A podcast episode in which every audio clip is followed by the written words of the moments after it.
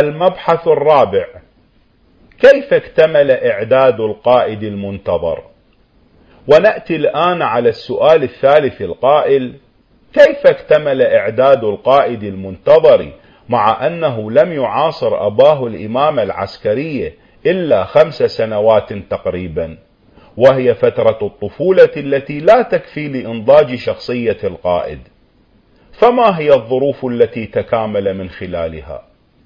والجواب إن المهدي عليه السلام خلف أباه في إمامة المسلمين. وهذا يعني أنه كان إماما بكل ما في الإمامة من محتوى فكري وروحي في وقت مبكر جدا من حياته الشريفة.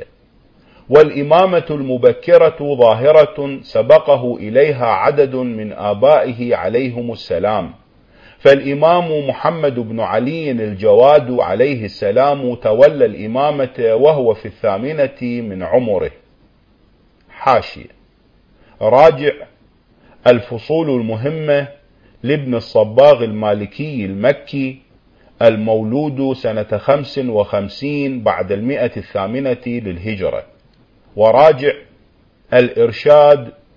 الشيخ المفيد. الصفحة السادسة عشرة بعد المئة الثالثة وما بعدها. الرجوع إلى النص. والإمامة المبكرة ظاهرة سبقه إليها عدد من آبائه عليهم السلام.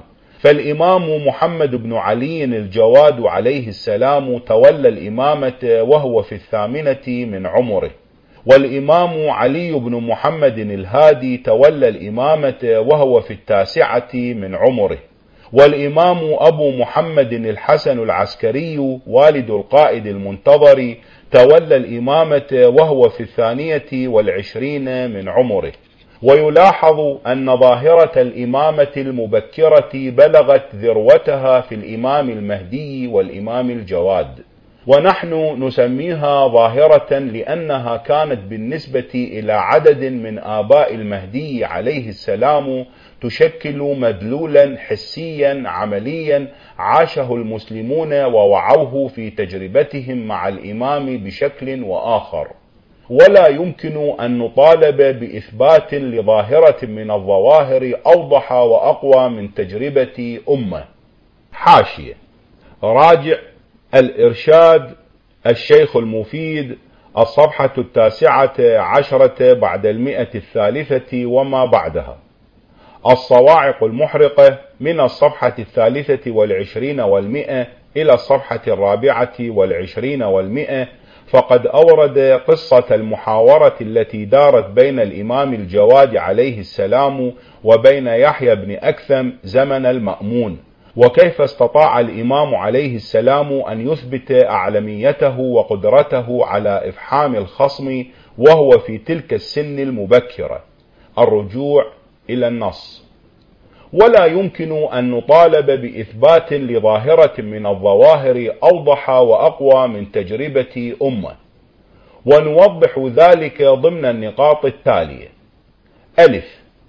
لم تكن إمامة الإمام من أهل البيت مركزا من مراكز السلطان والنفوذ التي تنتقل بالوراثة من الأب إلى الابن. ويدعمها النظام الحاكم كإمامة الخلفاء الفاطميين وخلافة الخلفاء العباسيين. وإنما كانت تكتسب ولاء قواعدها الشعبية الواسعة عن طريق التغلغل الروحي والإقناع الفكري لتلك القواعد بجدارة هذه الإمامة لزعامة الإسلام وقيادته على أسس روحية وفكرية. باء. إن هذه القواعد الشعبية بنيت منذ صدر الإسلام وازدهرت واتسعت على عهد الإمامين الباقر والصادق عليهما السلام وأصبحت المدرسة التي رعاها هذان الإمامان في داخل هذه القواعد تشكل تيارا فكريا واسعا في العالم الإسلامي.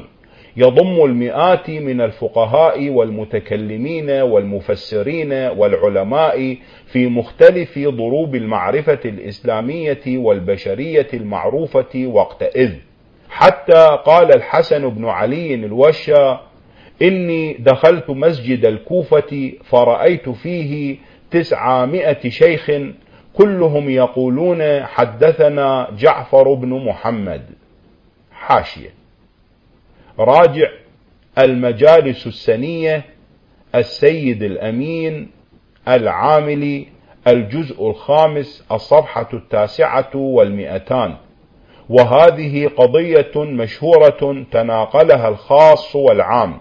وراجع صحاح الأخبار محمد سراج الدين الرفاعي الصفحة الرابعة والأربعون. نقلا عن الإمام الصادق والمذاهب الأربعة لأسد حيدر الجزء الأول الصفحة السادسة والخمسون. وقال ابن حجر في الصواعق المحرقة في الصفحة العشرين والمئة جعفر الصادق نقل الناس عنه من العلوم ما سارت به الركبان وانتشر صيته في جميع البلدان. وروى عنه الأئمة الأكابر كيحيى بن سعيد وابن جريج ومالك والسفيانين وأبي حنيفة وشعبة وأيوب السختياني. الرجوع إلى النص. جيم. إن الشروط التي كانت هذه المدرسة وما تمثله من قواعد شعبية في المجتمع الإسلامي تؤمن بها وتتقيد بموجبها في تعيين الإمام والتعرف على كفاءته للإمامة شروط شديدة لأنها تؤمن بأن الإمام لا يكون إماما إلا إذا كان أعلم علماء عصره. حاشية. كون الإمام أعلم أهل زمانه أمر متسالم عليه عند الإمامية. راجع الباب الحادي عشر للعلامة الحلي. هذا وقد عرضوا لأكثر من اختبار صلوات الله وسلامه عليهم لإثبات هذا المدعى ونجحوا فيه. الرجوع إلى النص. دال إن المدرسة وقواعدها الشعبية كانت تقدم تضحيات كبيرة في سبيل الصمود على عقيدتها في الإمامة. لأنها كانت في نظر الخلافة المعاصرة لها تشكل خطا عدائيا ولو من الناحية الفكرية على الأقل. الأمر الذي أدى إلى قيام السلطات وقتئذ وباستمرار تقريبا حملات من التصفية والتعذيب. فقتل من قتل وسجن من سجن ومات في ظلمات المعتقلات المئات. وهذا يعني أن الاعتقاد بإمامة أئمة أهل البيت كان يكلفهم غاليا ولم يكن له من الإغراءات سوى ما يحس به المعتقد أو يفترضه من التقرب إلى الله تعالى والزلفى عنده. حاشية. إن الاعتقاد بإمامة الأئمة كلف أتباعهم غاليا وهذا ثابت تاريخيا وليس إلى إنكاره من سبيل والشاهد يدل على الغائب أيضا. راجع مقاتل الطالبيين لأبي الفرج الأصفهاني الرجوع إلى النص. هاء إن الأئمة الذين دانت هذه القواعد لهم بالإمامة لم يكونوا معزولين عنها. ولا متقوقعين في بروج عالية شأن السلاطين مع شعوبهم ولم يكونوا يحتجبون عنهم إلا أن تعجبهم السلطة الحاكمة بسجن أو نفي. وهذا ما نعرفه من خلال العدد الكبير من الرواة والمحدثين عن كل واحد من الأئمة الأحد عشر. ومن خلال ما نقل من المكاتبات التي كانت تحصل بين الإمام ومعاصريه.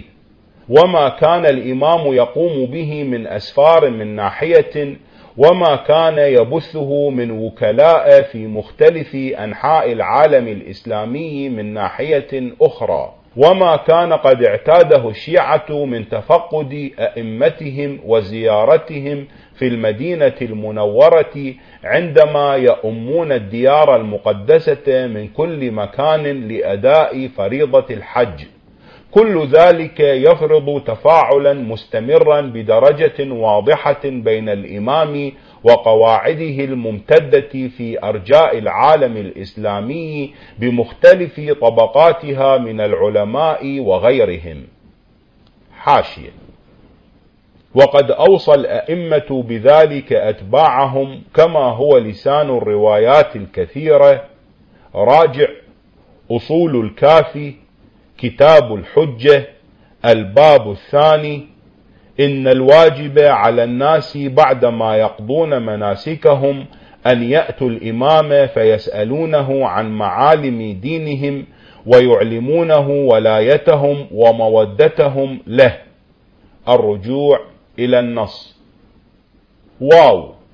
إن الخلافة المعاصرة للأئمة عليهم السلام كانت تنظر إليهم وإلى زعامتهم الروحية والإمامية بوصفها مصدر خطر كبير على كيانها ومقدراتها.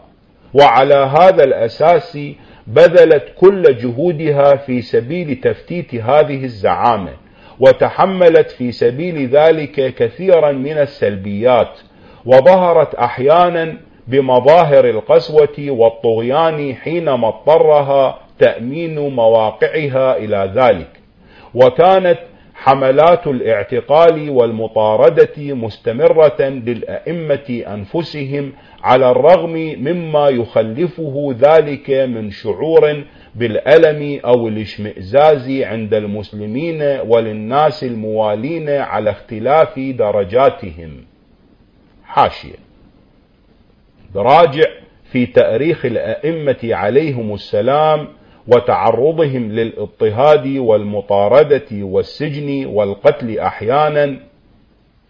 الفصول المهمة لابن الصباغ المالكي مقاتل الطالبيين لأبي الفرج الأصفهاني الإرشاد للشيخ المفيد الرجوع إلى النص.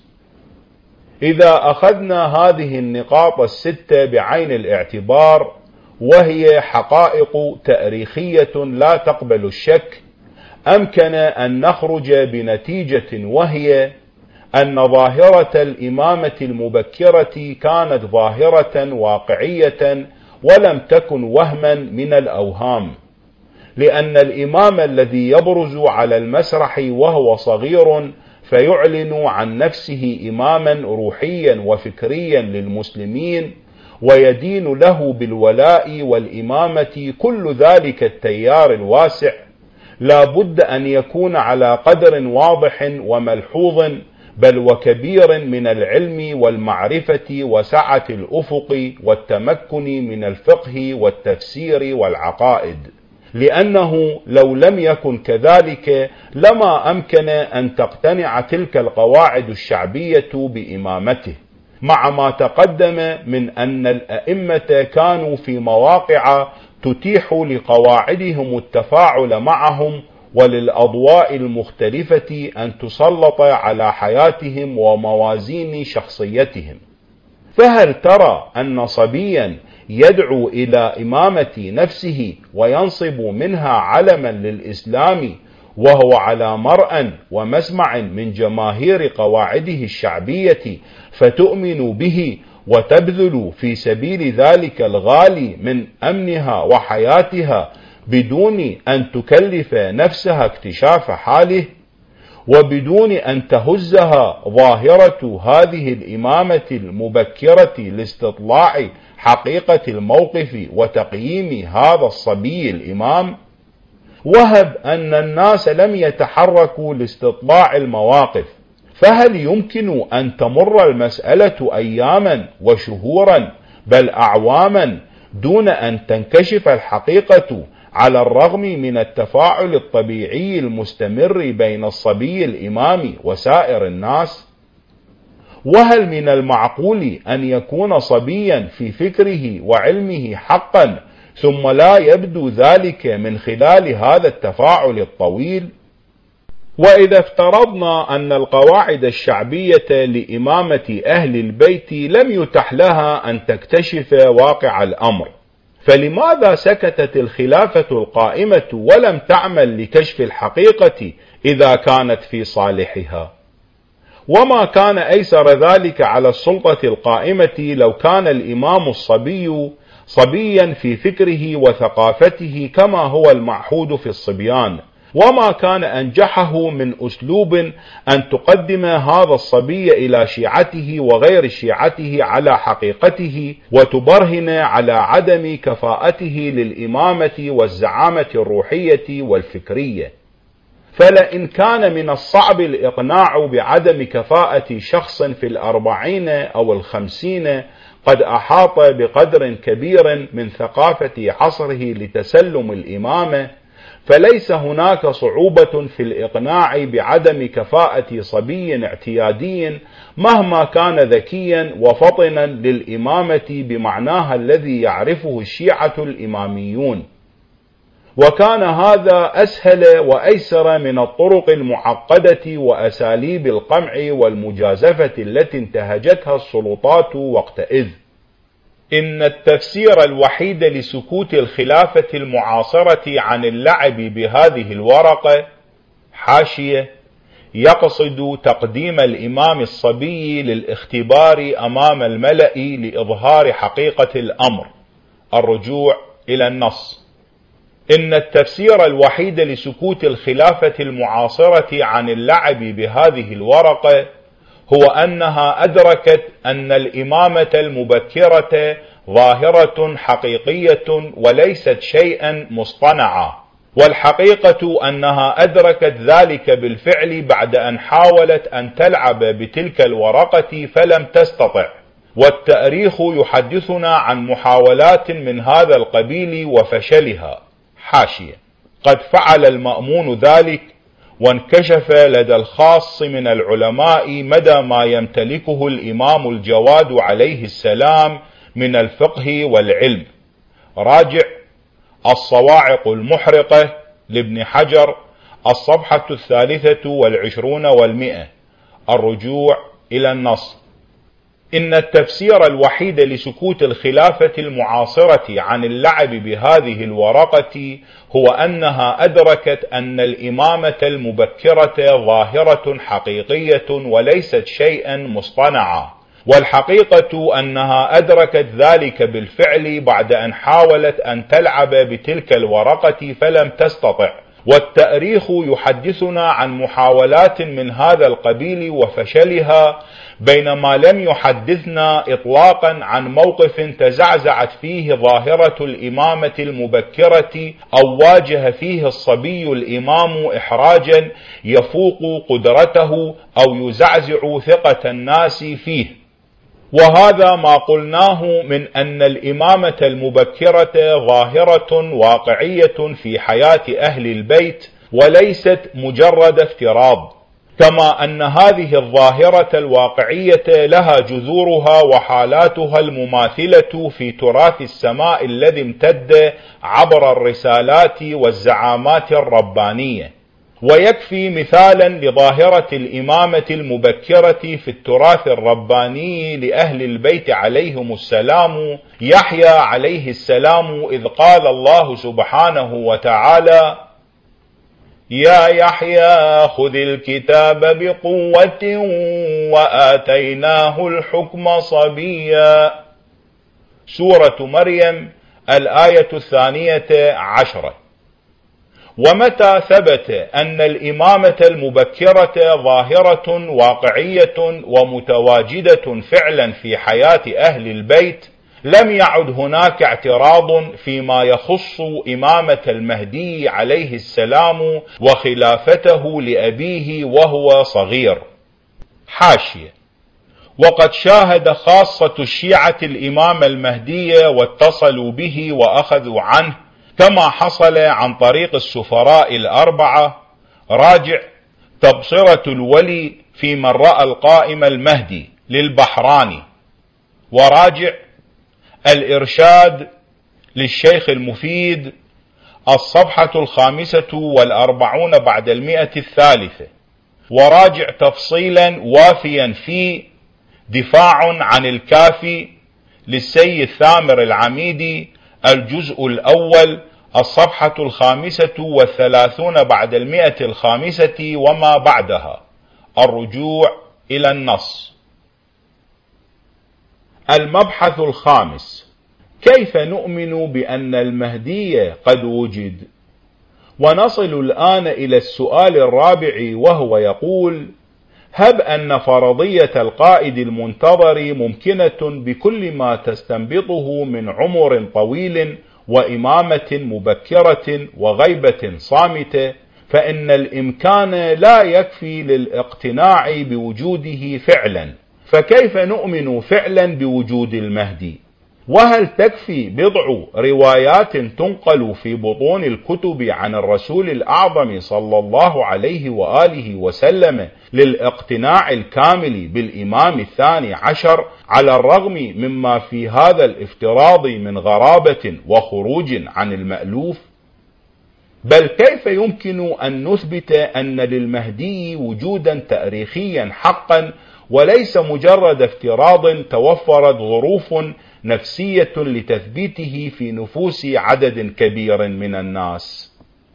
والجواب إن فكرة المهدي بوصفه القائد المنتظر لتغيير العالم إلى الأفضل قد جاءت في أحاديث الرسول الأعظم عموما وفي روايات أئمة أهل البيت خصوصا وأكدت في نصوص كثيرة بدرجة لا يمكن أن يرقى إليها الشك.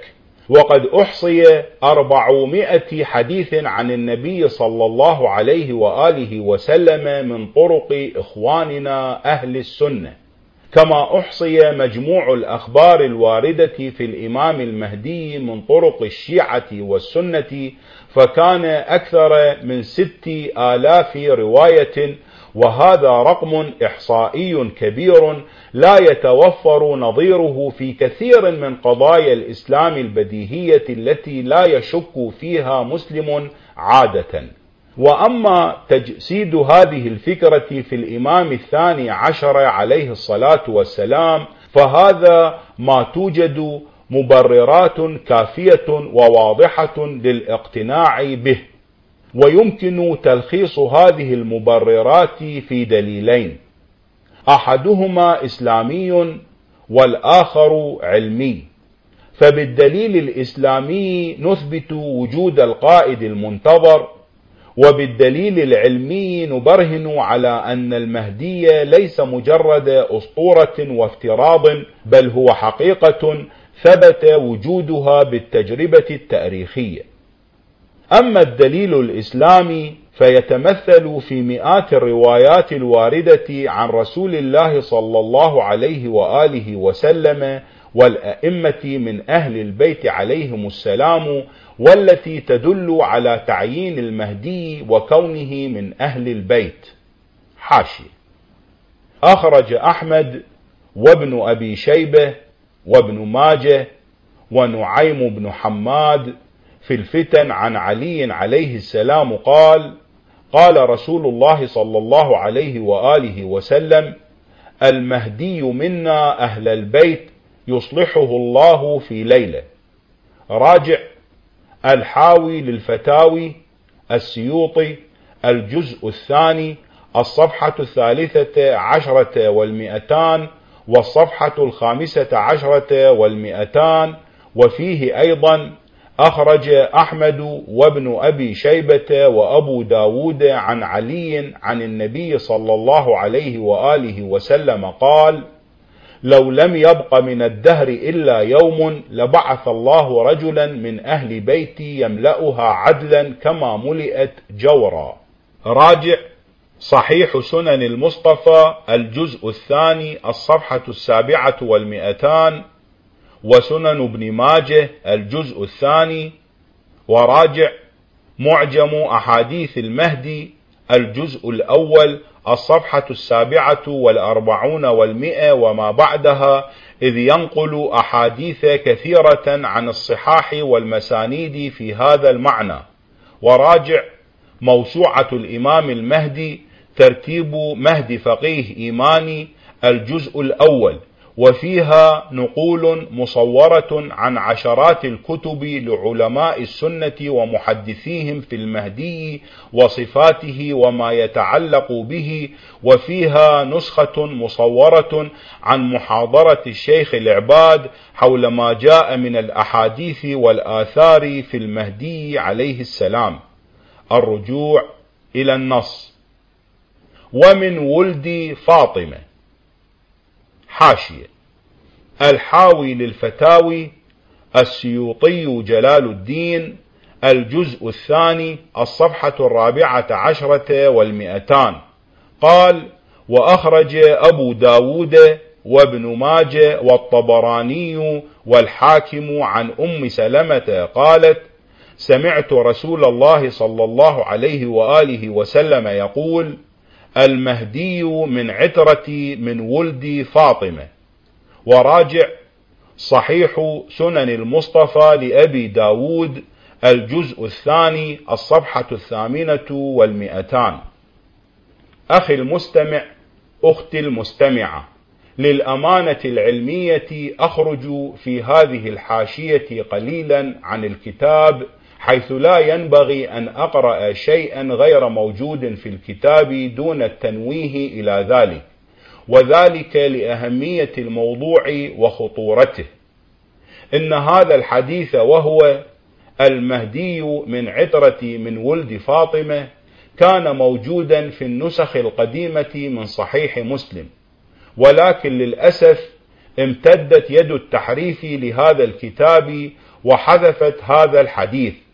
شأنه شأن كثير من الأحاديث المتعلقة بفضائل أهل البيت.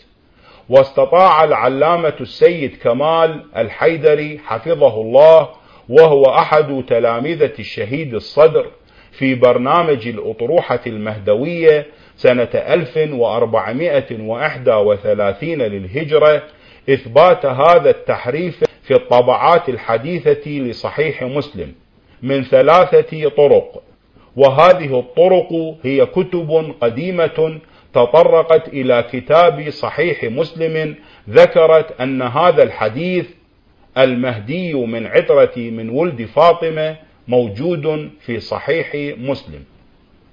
الطريق الأول كتاب الصواعق المحرقة لابن حجر الجزء الثاني الطبعة الأولى سنة 1417 للهجرة. الطريق الثاني كنز العمال للمتقي الهندي المجلد الرابع عشر الحديث رقم ثمان وثلاثين ألف وستمائة واثنين وستين.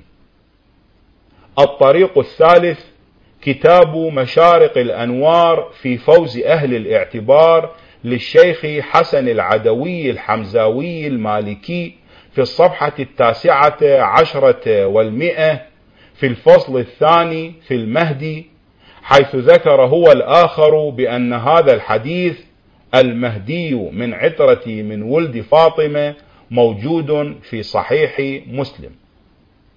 لقد قيل قديما إن حبل الكذب قصير فإذا استطاعوا أن يحرفوا كتاب مسلم أو بين مزدوجين صحيح مسلم فما استطاعوا أن يحرفوا جميع الكتب التي تطرقت إلى صحيح مسلم ولا حول ولا قوة إلا بالله العلي العظيم. الرجوع إلى النص. ومن ذرية الحسين حاشية. حديث المهدي من ذرية الحسين عليهم السلام كما في المصادر الآتية على ما نقل في معجم أحاديث المهدي وهي الأربعون حديثا لأبي نعيم الأصفهاني كما في عقد الدرر للمقدسي الشافعي وأخرجه الطبراني في الأوسط على ما في المنار المنيف لابن القيم وفي السيرة الحلبية في الجزء الأول في الصفحة الثالثة والتسعين والمئة.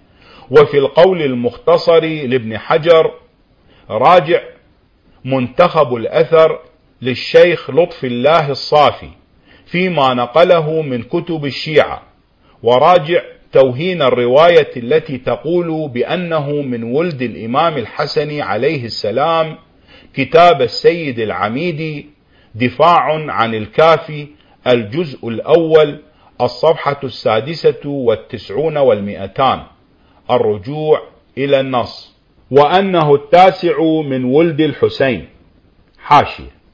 راجع الرواية التي تنص على أنه التاسع من ولد الحسين عليه السلام في ينابيع المودة للقندوزي الحنفي في الصفحة الثانية والتسعين بعد المئة الرابعة وفي مقتل الإمام الحسين للخوارزمي في الجزء الأول في الصفحة السادسة والتسعين والمئة وفي فرائد السمطين للجويني الشافعي في الجزء الثاني في الصفحة العاشرة بعد المئة الثالثة إلى الصفحة الخامسة عشرة بعد المئة الثالثة.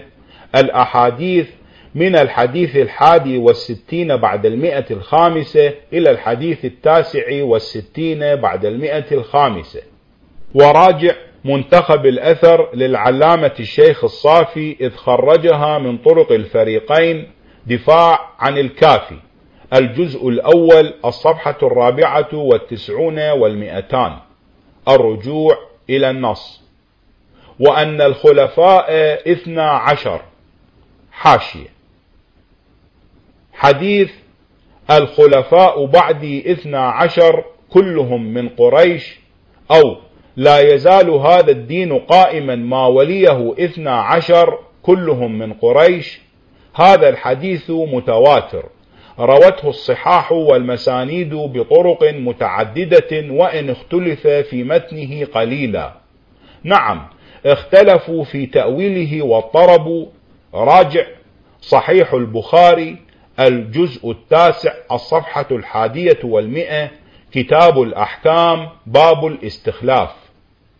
صحيح مسلم الجزء الثاني الصفحة التاسعة عشرة والمئة كتاب الإمارة.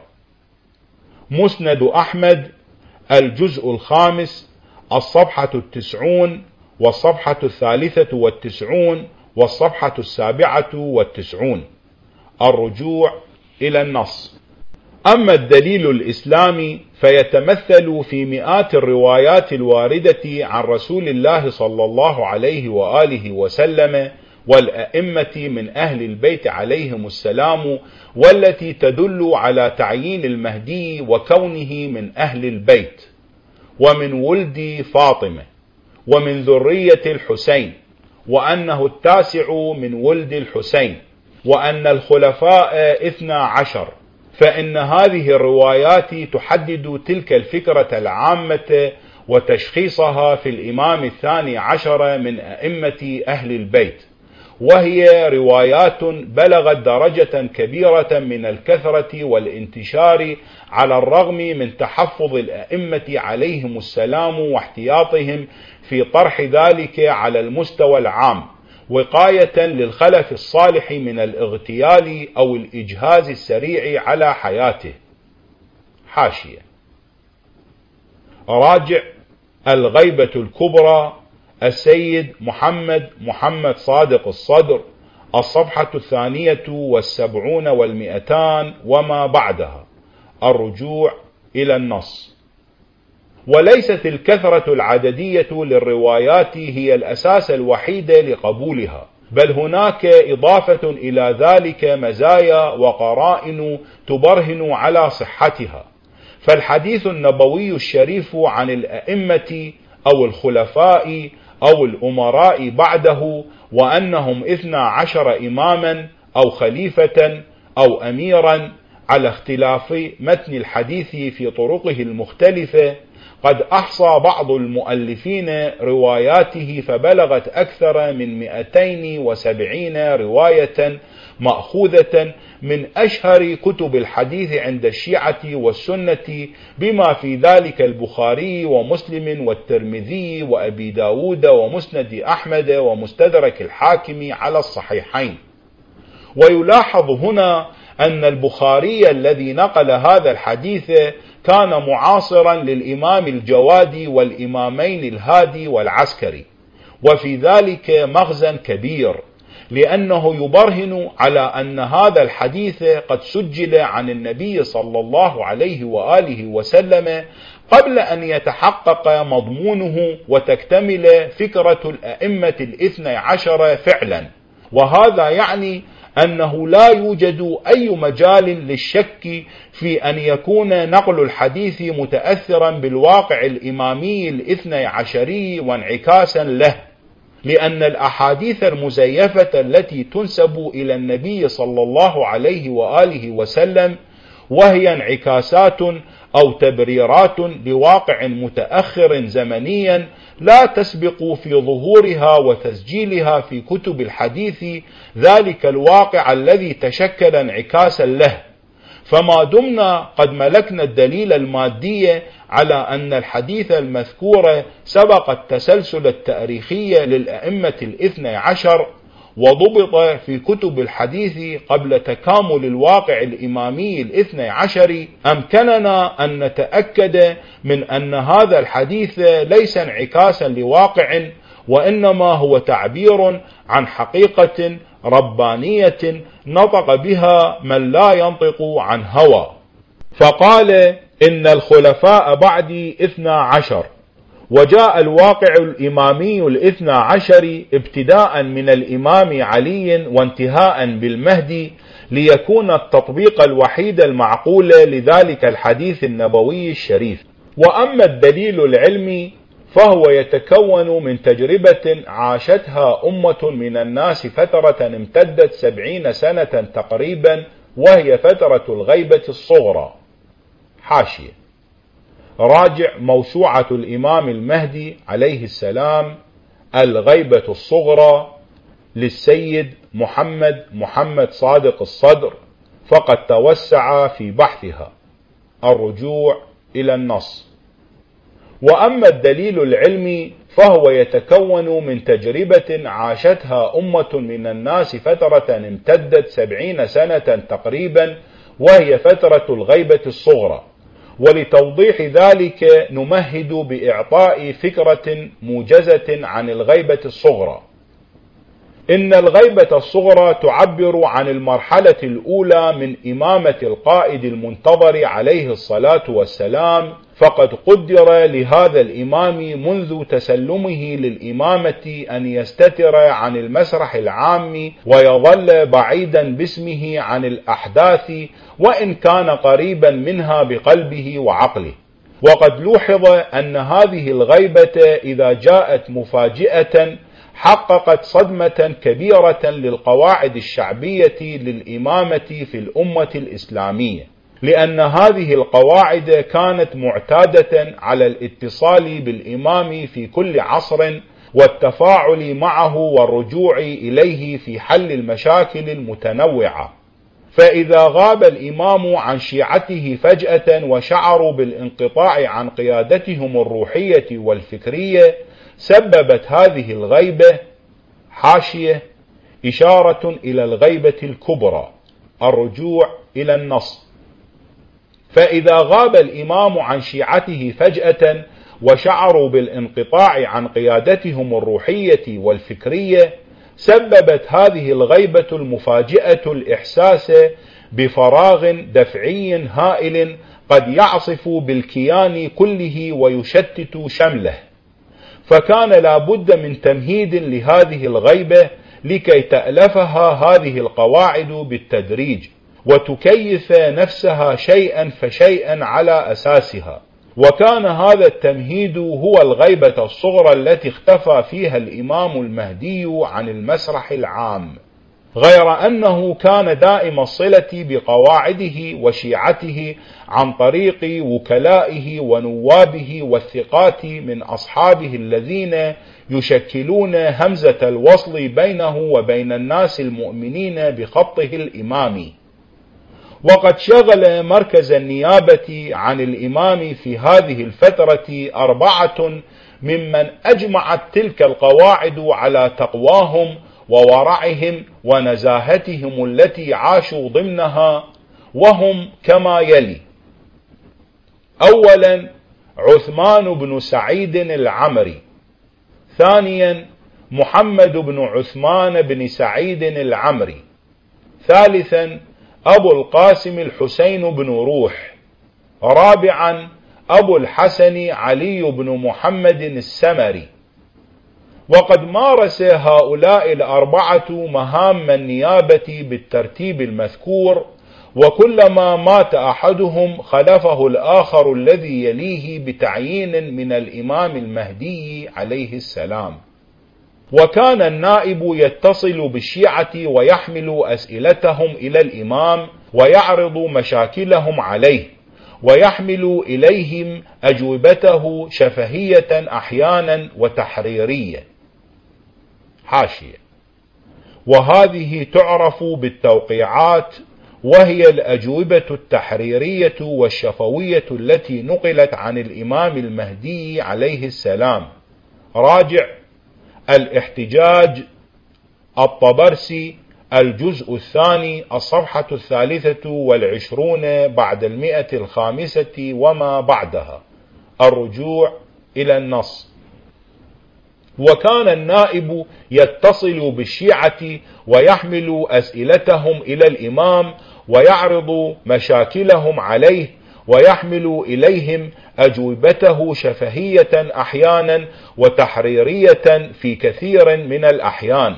وقد وجدت الجماهير التي فقدت رؤية إمامها العزاء والسلوة في هذه المراسلات والإتصالات غير المباشرة ولاحظت أن كل التوقيعات والرسائل كانت ترد من الإمام المهدي عليه السلام بخط واحد وسليقة واحدة طيلة نيابة النواب الأربعة التي استمرت حوالي سبعين عاما. حاشية. مما استقر في الأوساط الأدبية وعند نقاد الأدب قديما وحديثا أن الأسلوب هو الرجل. وهذه المقولة صحيحة. ومن هنا رأينا وسمعنا أن كثيرا من الأدباء وقارئي الأدب يميزون بمجرد قراءة النص شعريا كان أم نثريا أنه لفلان أو لفلان. وما ذلك إلا لأن الأسلوب هو الرجل وأن لكل كاتب سمة وطابعا خاصا في كتابته يمكن تمييزه من غيره. هذا فضلا عن تمييز خطه الشريف من غيره من الخطوط. الرجوع إلى النص. وكان السمري هو آخر النواب فقد أعلن عن انتهاء مرحلة الغيبة الصغرى التي تتميز بنواب معينين وابتداء الغيبة الكبرى التي لا يوجد فيها أشخاص معينون بالذات للوساطة بين الإمام القائد والشيعة. وقد عبر التحول من الغيبة الصغرى إلى الغيبة الكبرى عن تحقيق الغيبة الصغرى لأهدافها وانتهاء مهماتها. لأنها حصنت الشيعة بهذه العملية التدريجية عن الصدمة والشعور بالفراغ الهائل بسبب غيبة الإمام. واستطاعت أن تكيف وضع الشيعة على أساس الغيبة وتعدهم بالتدريج لتقبل فكرة النيابة العامة عن الإمام. وبهذا تحولت النيابة من أفراد منصوصين حاشية إشارة إلى النواب الأربعة المذكورين الرجوع إلى النص إلى خط عام حاشية وهو ما اصطلح عليه بالمرجعية الدينية. ويلاحظ هنا الصفات التي يرى الإمام الشهيد لزوم توفرها في المرجعية. الرجوع إلى النص. وبهذا تحولت النيابة من أفراد منصوصين إلى خط عام وهو خط المجتهد العادل البصير بأمور الدنيا والدين تبعا لتحول الغيبة الصغرى إلى غيبة كبرى. والآن بإمكانك أن تقدر الموقف في ضوء ما تقدم لكي تدرك بوضوح أن المهدي حقيقة عاشتها أمة من الناس وعبر عنها السفراء والنواب طيلة سبعين عاما من خلال تعاملهم مع الآخرين.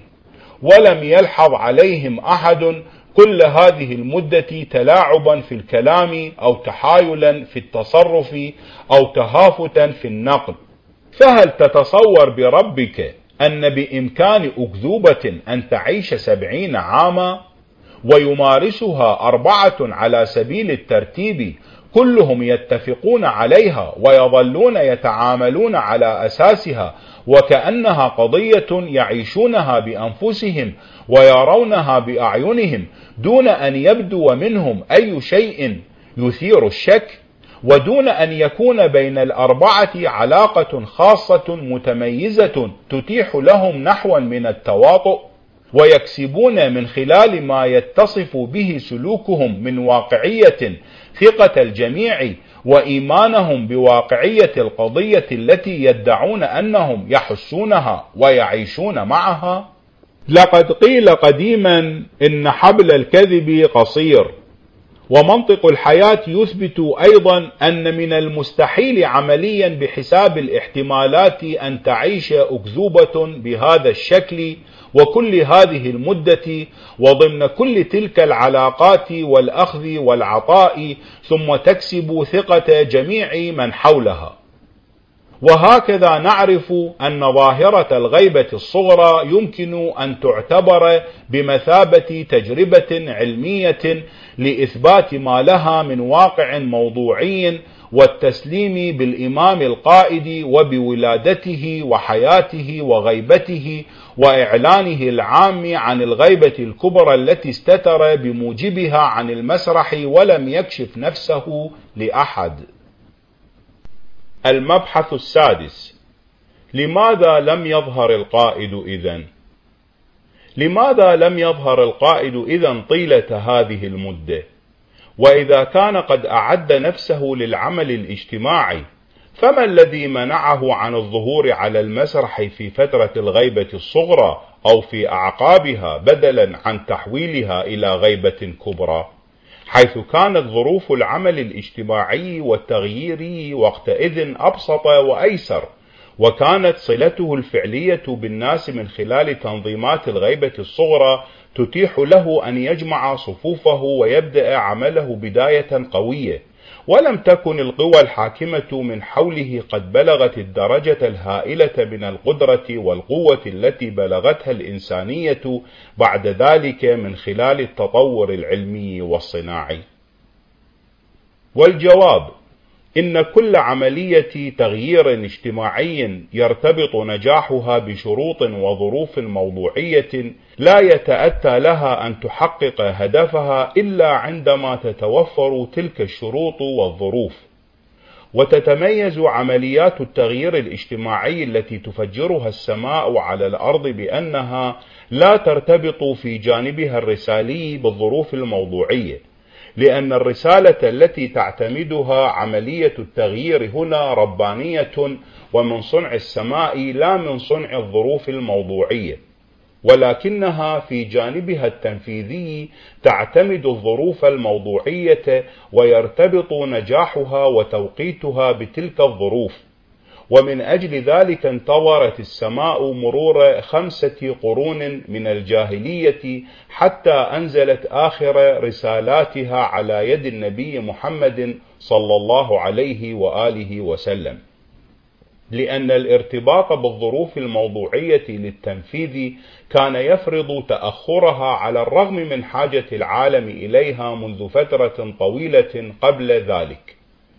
والظروف الموضوعية التي لها أثر في الجانب التنفيذي من عملية التغيير منها ما يشكل المناخ المناسب والجو العام للتغيير المستهدف ومنها ما يشكل بعض التفاصيل التي تتطلبها حركة التغيير من خلال منعطفاتها التفصيلية.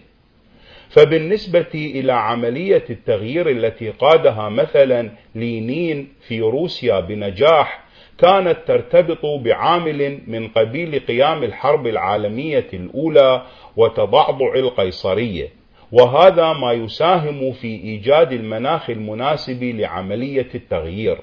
وكانت ترتبط بعوامل أخرى جزئية ومحددة من قبيل سلامة لينين مثلا من سفره الذي تسلل فيه إلى داخل روسيا وقاد الثورة. إذ لو كان قد اتفق له أي حادث يعيقه لكان من المحتمل أن تفقد الثورة بذلك قدرتها على الظهور السريع على المسرح. وقد جرت سنة الله تعالى التي لا تجد لها تحويلا في عمليات التغيير الرباني على التقيد من الناحية التنفيذية بالظروف الموضوعية التي تحقق المناخ المناسب والجو العام لإنجاح عملية التغيير. ومن هنا لم يأتي الإسلام إلا بعد فترة من الرسل وفراغ مرير استمر قرونا من الزمن. فعلى الرغم من قدرة الله سبحانه وتعالى على تذليل كل العقبات والصعاب في وجه الرسالة الربانية وخلق المناخ المناسب لها خلقا بالإعجاز لم يشأ أن يستعمل هذا الأسلوب. لأن الامتحان والابتلاء والمعاناة التي من خلالها يتكامل الإنسان يفرض على العمل التغييري الرباني أن يكون طبيعيا وموضوعيا من هذه الناحية. وهذا لا يمنع من تدخل الله سبحانه وتعالى أحيانا فيما يخص بعض التفاصيل التي لا تكون المناخ المناسب. وإنما قد يتطلبها أحيانا التحرك ضمن ذلك المناخ المناسب. ومن ذلك الإمدادات والعنايات الغيبية التي يمنحها الله تعالى لأوليائه في لحظات حرجة فيحمي بها الرسالة. وإذا بنار نمرود تصبح بردا وسلاما على إبراهيم وإذا بيد اليهودي الغادر التي ارتفعت بالسيف على رأس النبي صلى الله عليه وآله وسلم تشل وتفقد قدرتها على الحركة وإذا بعاصفة قوية تجتاح مخيمات الكفار والمشركين الذين أحدقوا بالمدينة في يوم الخندق وتبعث في نفوسهم الرعب. إلا أن هذا كله لا يعد التفاصيل وتقديم العون في لحظات حاسمة بعد أن كان الجو المناسب والمناخ الملائم لعملية التغيير على العموم قد تكون بالصورة الطبيعية ووفقا للظروف الموضوعية. وعلى هذا الضوء ندرس موقف الإمام المهدي عليه السلام لنجد أن عملية التغيير التي أعد لها ترتبط من الناحية التنفيذية كأي عملية تغيير اجتماعي أخرى بظروف موضوعية تساهم في توفير المناخ الملائم لها. ومن هنا كان من الطبيعي أن توقت وفقا لذلك. ومن المعلوم أن المهدي لم يكن قد أعد نفسه لعمل اجتماعي محدود ولا لعملية تغيير تقتصر على هذا الجزء من العالم أو ذاك لأن رسالته التي ادخر لها من قبل الله سبحانه وتعالى هي تغيير العالم تغييرا شاملا وإخراج البشرية كل البشرية من ظلمات الجور إلى نور العدل. حاشية. كما هو نص الحديث النبوي الشريف لو لم يبق من الدنيا إلا يوم لطول الله ذلك اليوم حتى يبعث رجلا مني أو من أهل بيتي يملأ الأرض قسطا وعدلا كما ملئت ظلما وجورا. راجع التاج الجامع للأصول منصور علي ناصف الجزء الخامس الصفحة الستون بعد المئة الثالثة الهامش.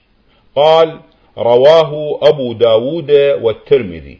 الرجوع إلى النص. وعملية التغيير الكبرى هذه لا يكفي في ممارستها مجرد وصول الرسالة والقائد الصالح وإلا لتمت شروطها في عصر النبوة بالذات وإنما تتطلب مناخا عالميا مناسبا وجوا عاما مساعدا يحقق الظروف الموضوعية المطلوبة لعملية التغيير العالمية فمن الناحية البشرية يعتبر شعور إنسان الحضارة بالنفاد عاملا أساسيا في خلق ذلك المناخ المناسب لتقبل رسالة العدل الجديدة وهذا الشعور بالنفاد يتكون ويترسخ من خلال التجارب الحضارية المتنوعة التي يخرج منها إنسان الحضارة مثقلا بسلبيات ما بنى مدركا حاجته إلى العون متلفتا بفطرته إلى الغيب أو إلى المجهول. ومن الناحية المادية يمكن أن تكون شروط الحياة المادية الحديثة أقدر من شروط الحياة القديمة في عصر كعصر الغيبة الصغرى على إنجاز الرسالة على صعيد العالم كله. وذلك بما تحققه من تقريب المسافات والقدرة الكبيرة على التفاعل بين شعوب الأرض وتوفير الأدوات والوسائل التي يحتاجها جهاز مركزي لممارسة توعية لشعوب العالم وتثقيفها على أساس الرسالة الجديدة وأما ما أشير إليه في السؤال من تنامي القوى والأداة العسكرية التي يواجهها القائد في اليوم الموعود كلما أجل ظهوره فهذا صحيح.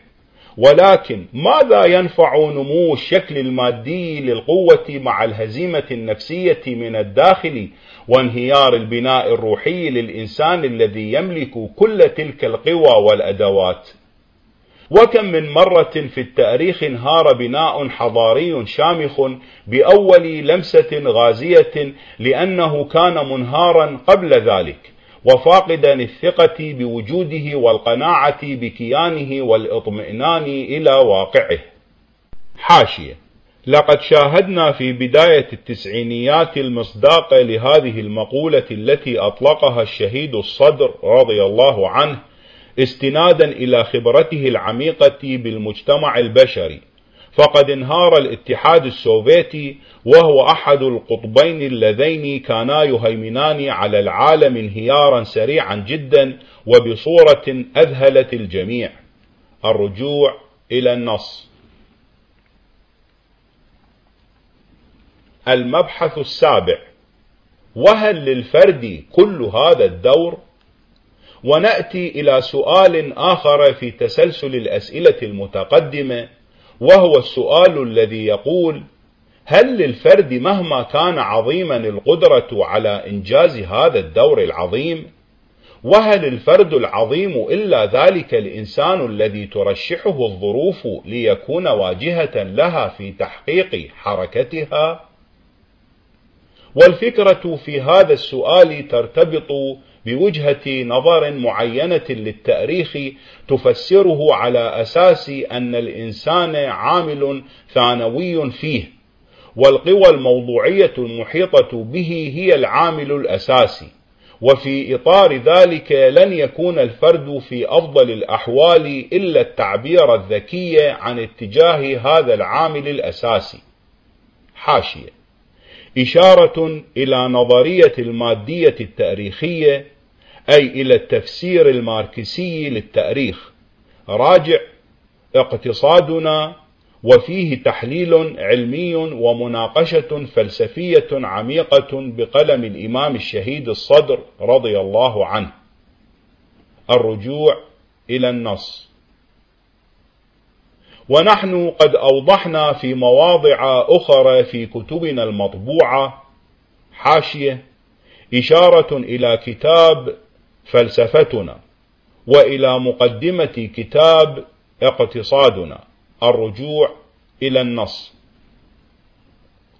والفكرة في هذا السؤال ترتبط بوجهة نظر معينة للتاريخ تفسره على أساس أن الإنسان عامل ثانوي فيه والقوى الموضوعية المحيطة به هي العامل الأساسي.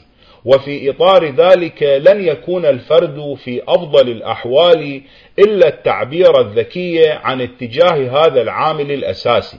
ونحن قد أوضحنا في مواضع أخرى من كتبنا المطبوعة أن التأريخ يحتوي على قطبين أحدهما الإنسان والآخر القوى المادية المحيطة به. وكما تؤثر القوى المادية وظروف الإنتاج والطبيعة في الإنسان يؤثر الإنسان أيضا فيما حوله من قوى وظروف. ولا يوجد مبرر لافتراض أن الحركة تبتدئ من المادة وتنتهي بالإنسان إلا بقدر ما يوجد مبرر لافتراض العكس. فالإنسان والمادة يتفاعلان على مر الزمن. وفي هذا الإطار بإمكان الفرد أن يكون أكبر من ببغاء في تيار التأريخ وبخاصة حين ندخل في الحساب عامل الصلة بين هذا الفرد والسماء فإن هذه الصلة تدخل حينئذ كقوة موجهة لحركة التأريخ وهذا ما تحقق في تأريخ النبوات وفي تأريخ النبوة الخاتمة بوجه خاص. فإن النبي محمدا صلى الله عليه وآله وسلم بحكم صلته الرسالية بالسماء تسلم بنفسه زمام الحركة التاريخية وأنشأ مدا حضاريا لم يكن بإمكان الظروف الموضوعية التي كانت تحيط به أن تتمخض عنه بحال من الأحوال. كما أوضحنا ذلك في المقدمة الثانية للفتاوى الواضحة. وما أمكن أن يقع على يد الرسول الأعظم يمكن أن يقع على يد القائد المنتظر من أهل بيته الذي بشر به ونوه عن دوره العظيم. حاشية. التاج الجامع للأصول الجزء الخامس الصفحة الثالثة والأربعون بعد المئة الثالثة عن أبي سعيد رضي الله عنه عن النبي صلى الله عليه وآله وسلم المهدي مني أجل الجبهة أقنى الأنف يملأ الأرض قسطا وعدلا كما ملئت ظلما وجورا الرجوع إلى النص المبحث الثامن ما هي طريقة التغيير في اليوم الموعود؟ ونصل في النهاية إلى السؤال الأخير من الأسئلة التي عرضناها وهو السؤال عن الطريقة التي يمكن أن نتصور من خلالها ما سيتم على يد ذلك الفرد من انتصار حاسم للعدل وقضاء على كيانات الظلم المواجهة له. والجواب المحدد عن هذا السؤال يرتبط بمعرفة الوقت والمرحلة التي يقدر للإمام المهدي عليه السلام أن يظهر فيها على المسرح وإمكان افتراض ما تتميز به تلك المرحلة من خصائص وملابسات لكي ترسم في ضوء ذلك الصورة التي قد تتخذها عملية التغيير والمسار الذي قد تتحرك ضمنه. وما دمنا نجهل المرحلة ولا نعرف شيئا عن ملابساتها وظروفها فلا يمكن التنبؤ العلمي بما سيقع في اليوم الموعود وإن أمكنت الافتراضات والتصورات التي تقوم في الغالب على أساس ذهني لا على أسس واقعية عينية وهناك افتراض أساسي واحد بالإمكان قبوله على ضوء الأحاديث التي تحدثت عنه والتجارب التي لوحظت لعمليات التغيير الكبرى في التاريخ وهو افتراض ظهور المهدي عليه السلام في أعقاب فراغ كبير يحدث نتيجة نكسة وأزمة حضارية خانقة. وذلك الفراغ يتيح المجال للرسالة الجديدة أن تمتد. وهذه النكسة تهيئ الجو النفسي لقبولها.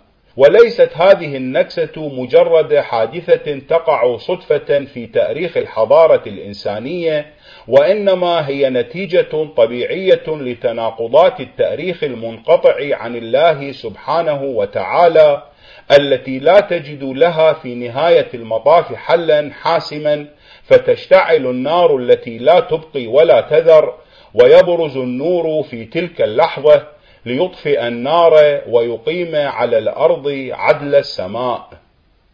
والحمد لله رب العالمين والصلاة والسلام على محمد وآله الطاهرين وقد وقع الابتداء في كتابة هذه الوريقات في اليوم الثالث عشر من جماد الثانية سنة 1397 للهجرة ووقع الفراغ منها عصر اليوم السابع عشر من الشهر نفسه. والله ولي التوفيق محمد باقر الصدر النجف الأشرف. تم الفراغ من تحقيق هذا الكتاب في شهر رجب المرجب من سنة 1416 للهجرة وذلك في قم المقدسة الدكتور عبد الجبار شرارة. تمت بحمد الله ومنه قراءة الكتاب في الثالث عشر من المحرم سنة 1434 للهجرة الموافق ليوم الأربعاء الثامن والعشرين من الشهر الحادي عشر سنة 2012 للميلاد. بسم الله الرحمن الرحيم. يا من ختم النبوة بمحمد صلى الله عليه وآله اختم لي يومي هذا بخير وشهري بخير وسنتي بخير وعمري بخير برحمتك يا أرحم الراحمين. بسم الله الرحمن الرحيم. اللهم كل وليك الحجة ابن الحسن صلواتك عليه وعلى آبائه في هذه الساعة وفي كل ساعة وليا وحافظا وقائدا وناصرا ودليلا وعينا حتى تسكنه أرضك طوعا وتمتعه فيها طويلا. برحمتك يا أرحم الراحمين. ونسألكم الدعاء وقراءة سورة الفاتحة لروح مؤلف الكتاب الشهيد السيد محمد باقر الصدر.